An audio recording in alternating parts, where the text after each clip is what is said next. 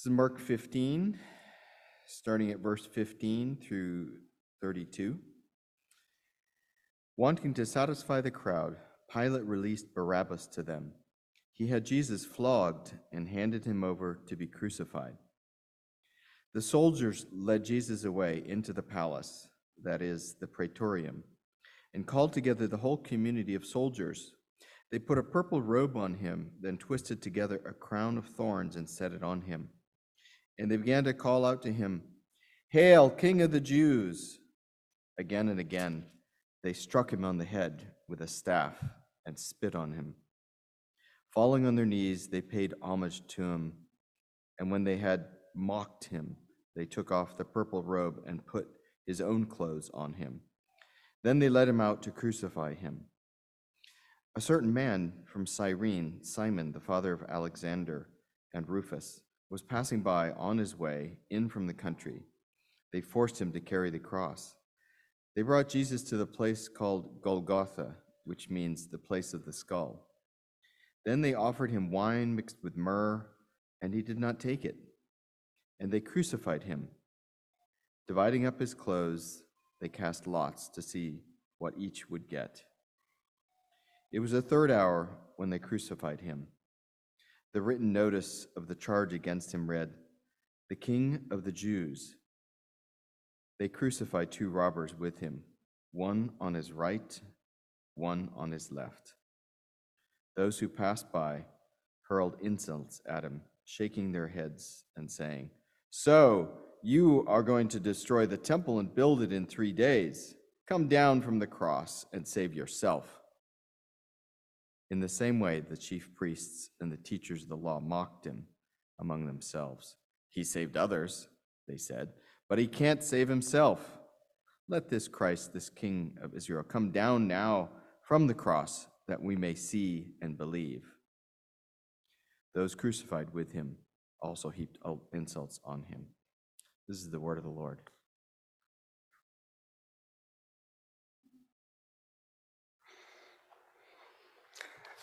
Thanks be to God indeed. Good morning, everybody. It's good to be here with you. Now, we are approaching Easter, and as a church, we are slowing down and we are really walking with Jesus towards the cross. And I find it so significant when you when you look at the real estate of, of the gospel, so the actual words on the page. I mean, Mark has 16 chapters. Um, the last week of Jesus' life before he's crucified starts in chapter 11. So 10 of those chapters are devoted to 32, 33 years of Jesus' life, and six of those chapters are devoted to one week. Um, and so it's fitting for us to slow down here. It's fitting for us to slow down and pay attention to Jesus and the pain he suffered. Um, and in some ways, what we're doing is we're paying attention to Jesus, not just God, but Jesus the man. Jesus, the man who suffered real pain. Now, Mark has a unique perspective on the moments leading up to Jesus' death, where Luke talks about the man crucified beside Jesus, defending him, saying, This man has done nothing wrong, and asking Jesus to remember him. Mark shows how both men crucified with Jesus insulted him.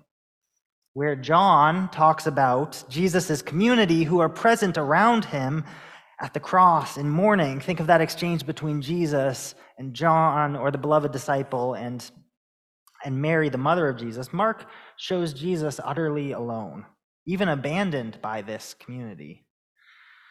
Other gospel accounts include many more words that Jesus speak, spoke as he was heading towards the crucifixion. The last three things Jesus says in the Gospel of Mark are these. He predicts Jesus's or Peter's denial. Uh, before the cock crows, he says, he simply says to his accusers, So you have said. And then with his last breath, he calls out, Why, God, have you forsaken me?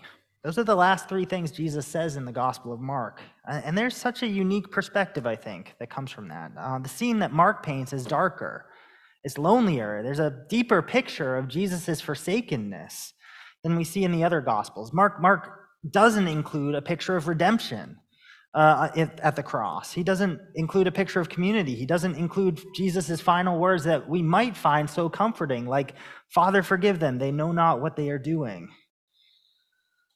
And so, as I've been slowing down and rereading Mark and noticing these things, I, I wonder why would Mark do this? Why would God be communicating? What would God be communicating to us through this perspective, this dark, lonely picture of deep forsakenness? Jesus' cru- crucifixion, depicted in this way, helps us to see how everyone, in their own way, participated in the social humiliation that Jesus suffered, which is the, the portion that we're focusing on today. Jesus mocked that social humiliation. The four groups in the bounds of this passage that constitute everyone, as I say everyone, they include the Romans. They include the Jewish religious leaders, and in that I'm going to include those passing by on the way that knew Jesus' teaching, the criminals crucified with Jesus, and his silent followers. We're going to be jumping around uh, this text as I work through these four groups.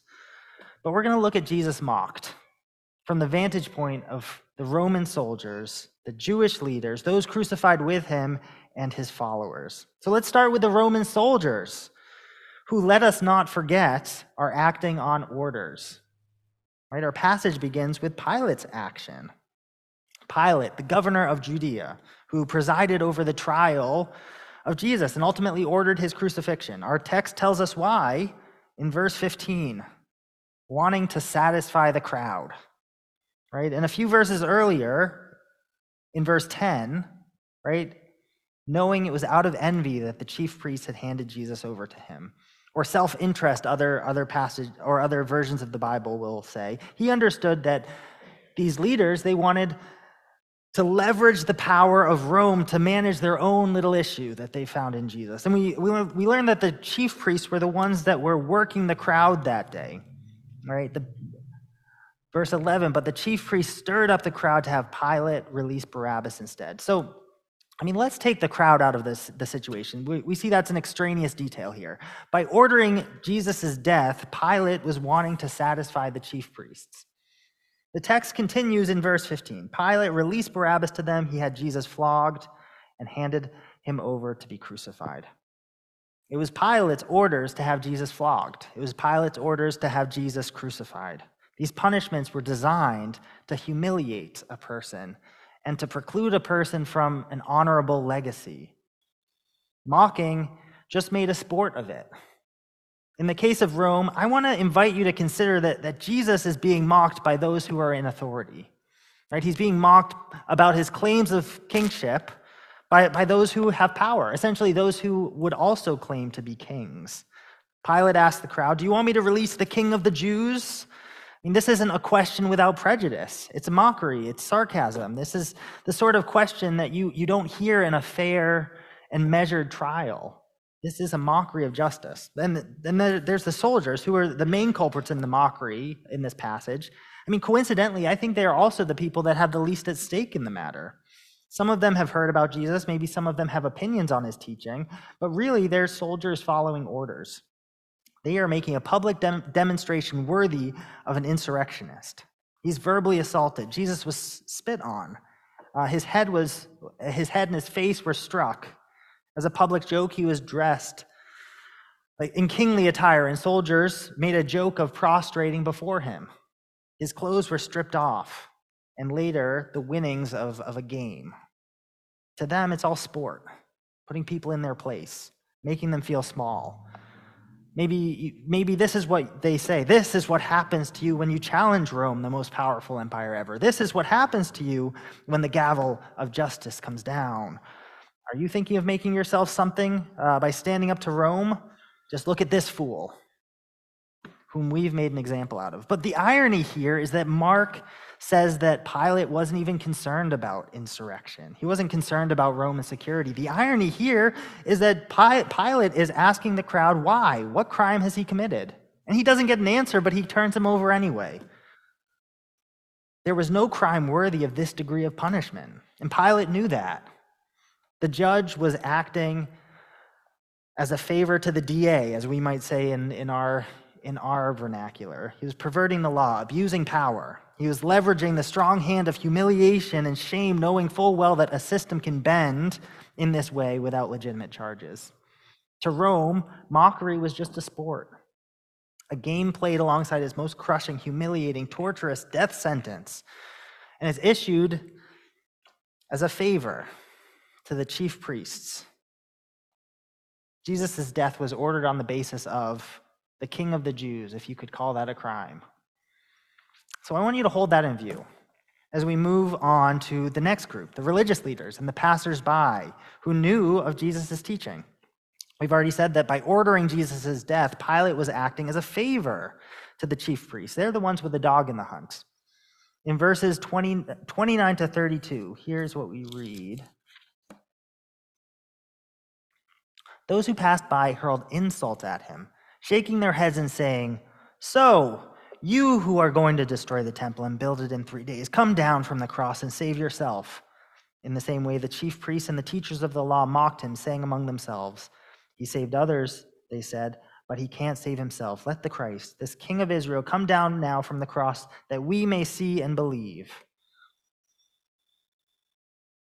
The mockery centers on Jesus' claims, who Jesus said he was, what he said he was going to do. I mean, in Mark, we hear this claim at the beginning of Jesus' trial in, in chapter 14. We heard him say, I will destroy the temple made with human hands, and I will rebuild it in three days, not made with hands. Jesus actually did say this. Um, I want you to consider something. It is not an unreasonable leap to imagine the average passerby feeling let down by Jesus, right? I mean, Jesus says that he can destroy and erect a temple. He, he professed to have the power, superhuman power to do that. I mean, an ancient proverb said, Physician, heal thyself. And I, I don't think it's outside of the, the imagination of a person who who heard Jesus' teachings, who heard his claims, to wonder, Jesus, why don't you harness this power and save yourself? We can't assume that every passerby that day didn't initially hear Jesus' claims with, with literalism and hope. I mean, perhaps they're rejecting Jesus' claims in light of what looks like new evidence, right? This, this, he's, there's an imminent death. They might, in fact, be disappointed, um, now assuming Jesus to be another charlatan another false Messiah. They hold him to eat his words. I mean, many zealots came before Jesus, many false messiahs. Barabbas was imprisoned, we're, told, because he killed someone during an insurrection. In the book of Acts, a Pharisee named Gamaliel mentioned two such men. He mentioned Theudas, that's how you say it, um, and Judas the Galilean. The, the, the words of the first group, this passerby, they're a shorthand of a public rejection of Jesus' claims of authority, power, divinity, innocence, even. And if Jesus was a liar and a charlatan, this is not an altogether bad thing to do. I mean, consider the practice of material shaming, which has been part of the public life at various, uh, the, it's been part of public life in human history at various points. In America's not too recent history, and let's not forget that all American history is not too recent history, Public punishment in the stocks, especially among Puritans, was, was really common. It was a common practice up until the 1750s. I mean, recent instances of public execution have documented how onlookers ha- are emboldened in that moment to speak out and call out shame upon the guilty. I think of uh, Saddam Hussein's hanging. I draw this analogy not to say that material shaming is correct, but instead to focus on the way that religious leaders are very different than the first group of passerbys mentioned. The, the religious leaders, unlike this first group, made insidiously different statements that were in line with actual mockery. I mean, we can't presume innocence on the, the part of the religious leaders. I mean, let me reread that. So 31, in the same way the chief priests and the teachers of the law mocked him among themselves. He saved others, they said, but he can't save himself. Let this Christ, this King of Israel, come down now from the cross, that we might see and believe. I mean, can, can you read in that a qualitative difference? I mean, it is marked by a phrase that isn't present for the passerbys. They were mocking among themselves. But don't be fooled. They had no mind to see and believe. I mean, in knowing that Jesus saved others, they had already seen a great deal. And they've already rejected it, saying that it's the power of Beelzebub. I mean, that literally happened earlier in the, the, the Bible. Why, why, should this be any different? Why, even if Jesus called down power from heaven and came off the cross, why, why would their conclusion in this moment be any different? I mean, let me suggest that the, one key difference between the first group and the second is a, is a matter of the state of heart. I mean, the first group of people, I can imagine the passerby saying, You claim to be somebody. You elevated yourself to a hero, a king, even God, a Messiah. But look at you, you're a liar, you're nobody. And now we're putting you in your place as a criminal. Shameful, a deplorable charlatan, dangerous to be stopped. We don't need you, and so we make an example of you. Consider the difference between that, which is a matter of justice, and the second group, where it's a matter of control, where the chief priests and the teachers of the law are acting out of self interest and envy, right? That's what we read. And, and I wonder if there's a little part of them in their in their censorious spirit that in those mocking words had fear that they might themselves uh, be be struck down. I, I wonder I wonder what was going on in their hearts and minds in that moment. So I think that's enough uh, reflection on that second group. So the first group we talked about were the Romans, then the religious leaders. The third group I'll discuss is the criminals. I mean, as Mark portrays it, even in the, with the criminals dying besides Jesus, they used their last breath to put Jesus in his place. I mean, that's how the passage ends in verse 32. Those crucified with him also heaped insults on him, right? There are two of them. It's the plural verb. This text is saying both of them did it. We have a little more information from Luke that, that one of them came to his senses and and actually repented later but that's not the, that's not the the point of that's being drawn out in this passage. I mean the irony here is that it appears that jesus has all the attention of the crowd the soldiers the religious leaders even the criminals. These criminals did not share in the shaming that usually happens at these public executions the jeering the mocking. They are protecting themselves by participating in it. If you can't beat them join them maybe they say perhaps this is because Jesus was no ordinary criminal. Perhaps they um, they have always wanted to be stand-up comedians and get people's attentions, and this is their first attempt at being gruff stand-up comedians. I mean, I think the the detail that this underlies in my mind is that everyone was ridiculing Jesus, right? People from positions of power, even to people that are in in the worst of conditions, people that are the least powerful. Um, I mean, in Jewish thinking, oftentimes truth is communicated like that. By showing two extremes, we're, we're, we're creating an exhaustive picture in our imaginations of everything. Um, I mean, I think it's underlying the agony that Jesus experienced in his utter aloneness, where just verses later he cries out and says, God, why have you forsaken me? I mean, the, this detail in particular, I think, underlines the darkness of the moment for Jesus. He was alone in this moment. I mean, this was his task, the work he was called to do, the burden that he was called to bear. And he was experiencing this in an agonizing way. Insults came from every side. So Rome was mocking for the game of it the Jews were emboldened. And maybe they mocked out of a censorious heart. The irony of the criminals is that they rubbed dirt in Jesus' wounds to justify themselves. Jesus was alone in this painful moment of social humiliation. So, what can we say about the disciples, this fourth group? I mean, what can we say about the disciples? I mean, where even are the disciples? The text does tell us later on that there are several women watching from a distance, but the text also tells us there wasn't that it wasn't a follower of Jesus that, that helps him in his weakness. It was a man from northern Africa named Simon who was literally forced. It's a very strong verb in Greek. He was literally forced to carry the cross of Jesus. likely so Jesus would retain enough strength to die a good long death on the cross. I mean, the last mention we have of a disciple is Peter in the temple courtyard, warming himself by the fire, denying that he even knew Jesus. Denying this to probably somebody who could do very little about it um, a servant girl. I mean, Peter, in his breaths before that, pledged himself to Jesus. Um, they all did. All the disciples pledged themselves to Jesus at the end of chapter 14, and each of them fell away. Um, now, we could talk about how the silence and absence of the disciples played a role in Jesus' social humiliation. I mean, they were his community after all. They abandoned him in his hour of need. Maybe his disciples condemned Jesus in, in their absence. Maybe they did make a decision to shame Jesus by disassociating themselves like Judas did.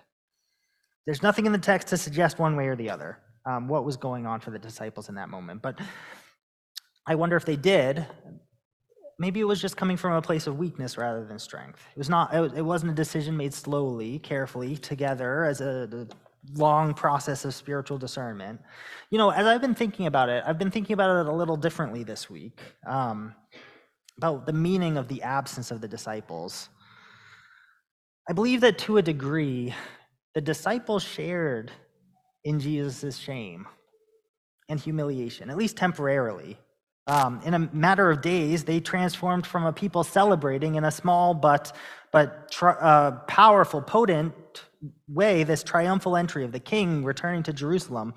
And they, they transform into a, a people whose dreamed for future was quickly closing in around them.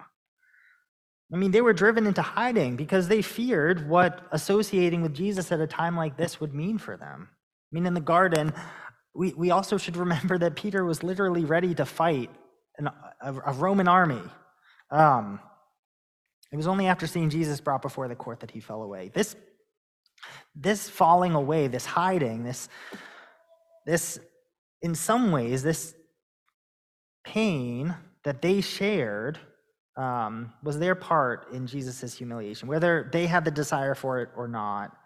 Um, I mean, Jesus predicted this. He said, I will strike the shepherd and the sheep will be scattered. I mean, there's a dependence there sheep and a shepherd. Um, and the disciples in that scenario are affected by the, the shepherd being struck. You know, what, what is mocking? I, I've been thinking a little bit about that. I mean, sometimes shaming and mocking is a way of kind of finding our place in the pecking order of society, asserting our place in the social hierarchy. Sometimes it's about creating pressure so that people change. Sometimes, and I'm being generous here, it's a way of processing difference. Um, other times, it's part of a ritual of cutting somebody off. I, I don't see the disciples' absence and silence coming from any of these places, if I'm honest. I mean, it's all ambiguous, but it's at least coming from a place of fear. Now, give us a word, preacher. What, where do we go from here? Get us out of this dark cavern that you have led us into. I mean, Jesus' Jesus's work on the cross changes the position of the disciples and the shame that they share in because of the power of the resurrection. I'm going to say that again. Jesus' work on the cross changes the position of the disciples and the shame that they share because of the power of the resurrection. I mean, some of what animates Christian thinking about self sacrifice when it comes to social status, about um, associating with Christ even when it's costly, is the fact that God brings life to that which dies. I mean, this is something that the disciples grow into in the book of Acts and beyond, which, which sets such a strong example for, for us um, in the church, in the workplace, in school with our friends.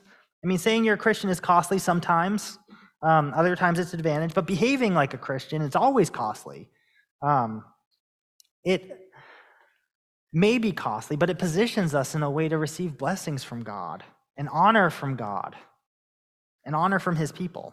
I mean, there's a lot of talk in the news today about the culture of shame um, and the way that it swings like a pendulum.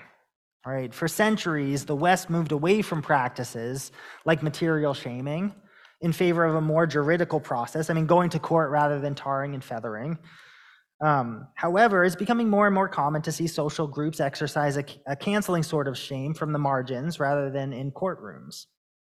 We've also seen the church move from formal structures of shaming, uh, akin to the Scarlet Letter, say, um, instead opting for concrete processes of restorative church discipline or excommunication. Um, I mean, this is a movement from from a shame culture to a guilt culture. Is it coming back to a guilt? Uh, you you hear conversations like that.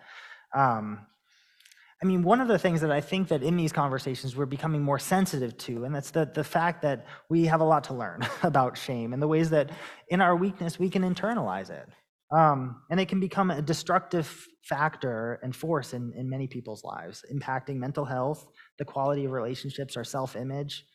Um, shame is an, an imperfect tool exercised by fallen people over other fallen people, um, which doesn't mean we should abandon it. Instead, celebrating shamelessness and being unashamed. Um, as a church, I believe that we have strength um, that comes from the other side of the honor shame continuum, and that is the power of helping restore the face of the other. I mean, if we believe that Jesus has literally carried our shame, in passages like this where we see him being mar- uh, mocked and jeered at and ridiculed, and we believe that that changes our status in God's economy of grace, I mean, then we have the power to restore the face and the other from a place of strength, acting in Christ's name. We can make people important in our community even if they don't have a lot of money, even if they lack social standing, and some other arbitrary things that people associate honor with in our, in our wider culture. I mean, it's no longer the case that we have to skulk around in the shadows for fear of sharing our fate with Christ, because our eternal security, because of the resurrection, has given us this gift of eternal honor, right? Sharing the name of Christ What if we as a community lear, lear, leaned into that strength of, of the opposite side of that honor shame continuum? I mean, dancing upon evil, bringing people into an honor asserting community. Um, as a Christ centered community, this is the, the, the bedrock of our philosophy of honor that Christ is to be worshiped. We don't worship each other. We don't worship the created world. Christ is the object of all glory and honor. And we repent when our worship changes focus. Mean, we can so easily make ourselves the object of honor and focus our attention on, on elevating our name, but Jesus' name is the name above every other name. As a Christ centered community, Christ becomes the center of our identity. Our identity isn't built on things like money or fame or popularity or even our mental and physical health. We're honored because Christ is honored. And I think practically that means we can celebrate the face of Christ in each other whenever anyone is mocked for Christ's sake. I mean, this is how Paul puts it. Now, if we are children, then we are heirs, heirs of God and co heirs with Christ, if indeed we share in his sufferings, in order that we may also share in his glory. I, as I close, I pray that, that we could take hold of that honor that we're invited to share in Christ. Um, right? For, for even though we die, right, in, in social ways, um, in other ways. We're, we're raised to life in Christ. My prayer is that I, when in identifying with the disciples, we would see that Christ's followers were not merely on the side of the mockers, the jeerers, though we may find ourselves on that side, but we're on this, we are on the side where we're called to have faith in God's resurrection power when we share in Christ's suffering, which sometimes we will. His, he suffered real pain in a time of real darkness, which perhaps you can relate to. But in his rising, he changes the social matrix and, and our perspective on what is worthy of honor. Giving your life? Yes. Serving others? Yes. Caring for the creation? Yes. Treasuring those in your family? Yes. Having an outward focus? Yes. All of these honor asserting acts are very selfless in, in, at their heart of it. They're actually subverting this system that says you have to seize and steal honor. It subverts the idea that there's this social pecking order that you have to assert yourself in to be okay in the world. I mean, in giving yourself away for the sake of Christ, in raising up other people into places of honor, I mean, the center of, of, of our community is Christ, Christ being honored. I mean, he was mocked. If we associate with Christ, we may be mocked too. But the resurrection is a game changer in that it flips every assumption that we make about honor on its head. I mean, we're probably going to get mocked no matter what, whether we associate with Christ or not.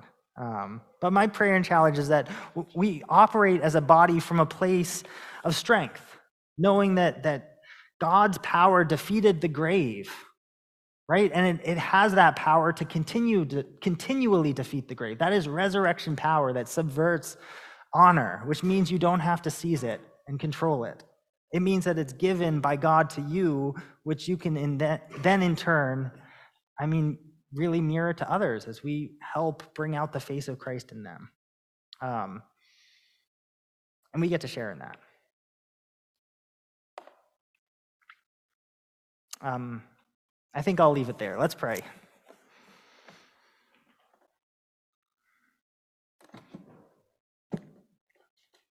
Um, Father, I thank you that you were mocked um, so that in an eternal sense we, we wouldn't have to be. Our honor is secure in you. Um, I thank you that you bore suffering and shame. Um, and I thank you that you have resurrection power that, that brought you um, back to life from the dead. And that is life that we are called to enter into through union with you. Um, I pray that as a church, we would not seize honor, that we would not be afraid of getting mocked or getting jeered at or poked fun at, um, and especially not for the, for the sake of associating with you. Um, because I, I, pray that you would create our uh, such a, firm foundation in our identities and the way we relate to one another that, that actually we, we become an honor asserting community that, that really brings out the beauty of one another um, as we reflect you. Um, so change the way that we change the change our security um, and change the way we live and help us to have confidence in you. We pray in Jesus' name, Amen.